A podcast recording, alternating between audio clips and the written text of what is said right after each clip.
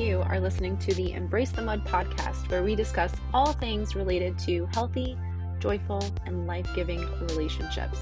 Why focus on relationships? Because the quality of our intimate partnerships and close connections influences our health, happiness, and longevity more than anything else in our lives.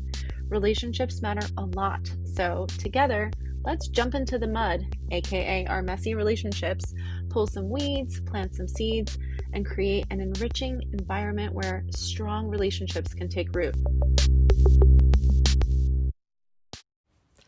I am your grateful host, Dara Posner. I am a relational disaster working toward relational mastery.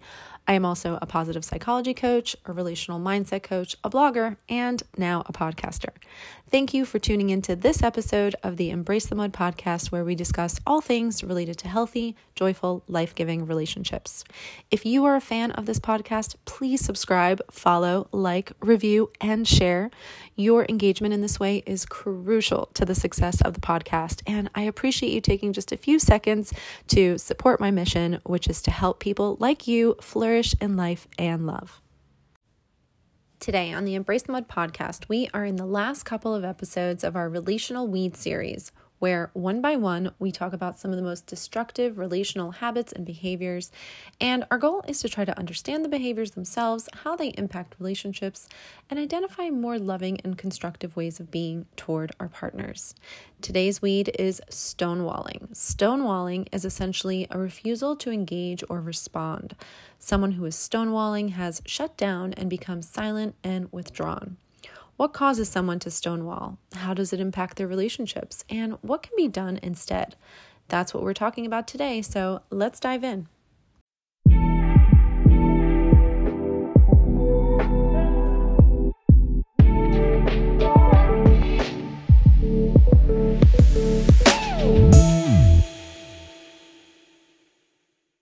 Have you ever been in an argument or a fight with your partner and suddenly just feel completely emotionally flooded, just really, really overwhelmed? And your response to overwhelm um, and to protect yourself from being overwhelmed even further was just to completely shut down and stop engaging? They maybe are still talking and sort of, you know, trying to make their points and, you know, coming at you, and you are no longer responding to any of it. You have just cut yourself off, shut yourself down, disengaged. Maybe even you've walked away into the kitchen. You're starting to clean off kitchen counters. You're doing the dishes. And they're like, um, hello, what's going on here? And you just continue to ignore them and you are just not in it anymore. And often, if you have done that, you've probably experienced an escalation on their end, right? Because now they're feeling ignored, they're feeling abandoned and rejected, and they're going to go in, come in even hotter in that pursuit to get a response or a reaction. And then you may actually take off, leave the room, go lock yourself away someplace else that is what stonewalling looks like. And stonewalling happens because a person gets really, really, really emotionally overwhelmed, and their response to overwhelm is to shut down. Not exactly a behavior that is going to foster a whole lot of trust and connection, which is why the Gottmans consider it one of the four horsemen of the apocalypse those are the four behaviors that they have recognized as uh, the ones that, when they become a habit in a relationship, they typically will destroy that relationship because they do put people at odds with one another and um, feel really, really disconnected from each other. So if you're someone who experiences a lot of overwhelm when things get heated and, um, you know, really regulating your emotions, um, isn't something that you can do without really just backing off and taking a break. What can you do instead of just shutting down completely and ignoring your partner um, and sort of just cutting yourself out of the really difficult experience, that difficult experience of being in a fight or being in a, in a heated argument? The problem doesn't lie in wanting to separate yourself or take a break to calm yourself down. A lot of stonewallers will say that they actually get silent and stop engaging because they don't want to make things worse. Their intention sometimes is okay, I just I'm going to stop because I don't want to say anything that's going to make my partner even more upset than they already are or I just don't want to say the wrong thing.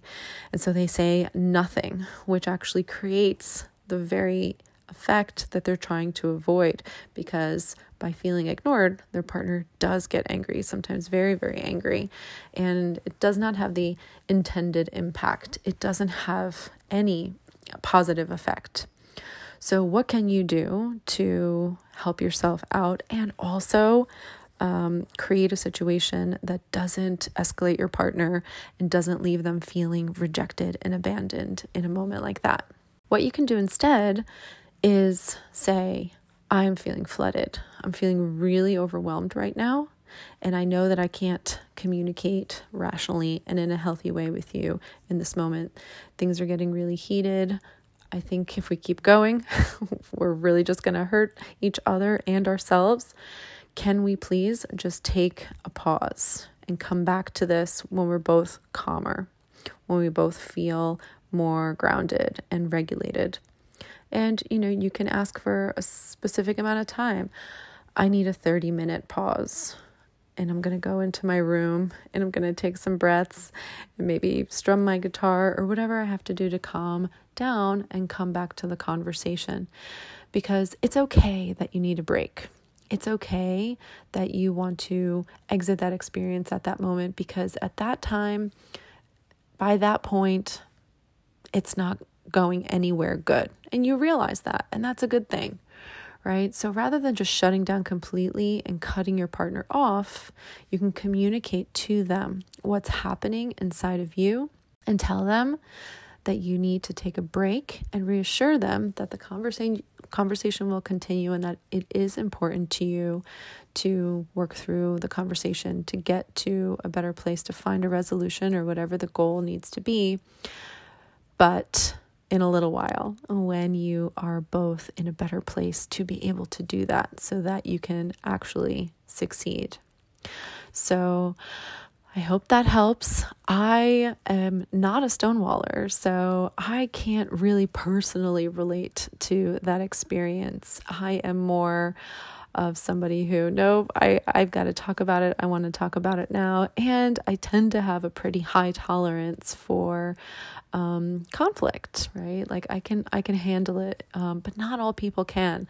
Some people, you know, get really flooded and overwhelmed um, in tough conversations and in heated dynamics, and it's absolutely okay to take a pause calm things down and come back to the conversation later. So that's what I have to share about stonewalling. I hope you found this helpful. I have one more episode to do, which I'll do on Monday, uh, just a couple of days here since we have the weekend coming up. Um, and then we'll be done with the uh, relational weeds series, and we'll be moving on to another series. That one is going to be about the absolutely essential communication skills that we all need to develop if our goal is to create a healthy, life giving, uh, joyful relationship, which is what we're always talking about here on the Embrace the Mud podcast. So I'll be back on Monday. I'm looking forward to doing the last episode of this series then. And in the meantime, please remember you are wired for love and connection. You are capable of love and connection. You are worthy of love and connection.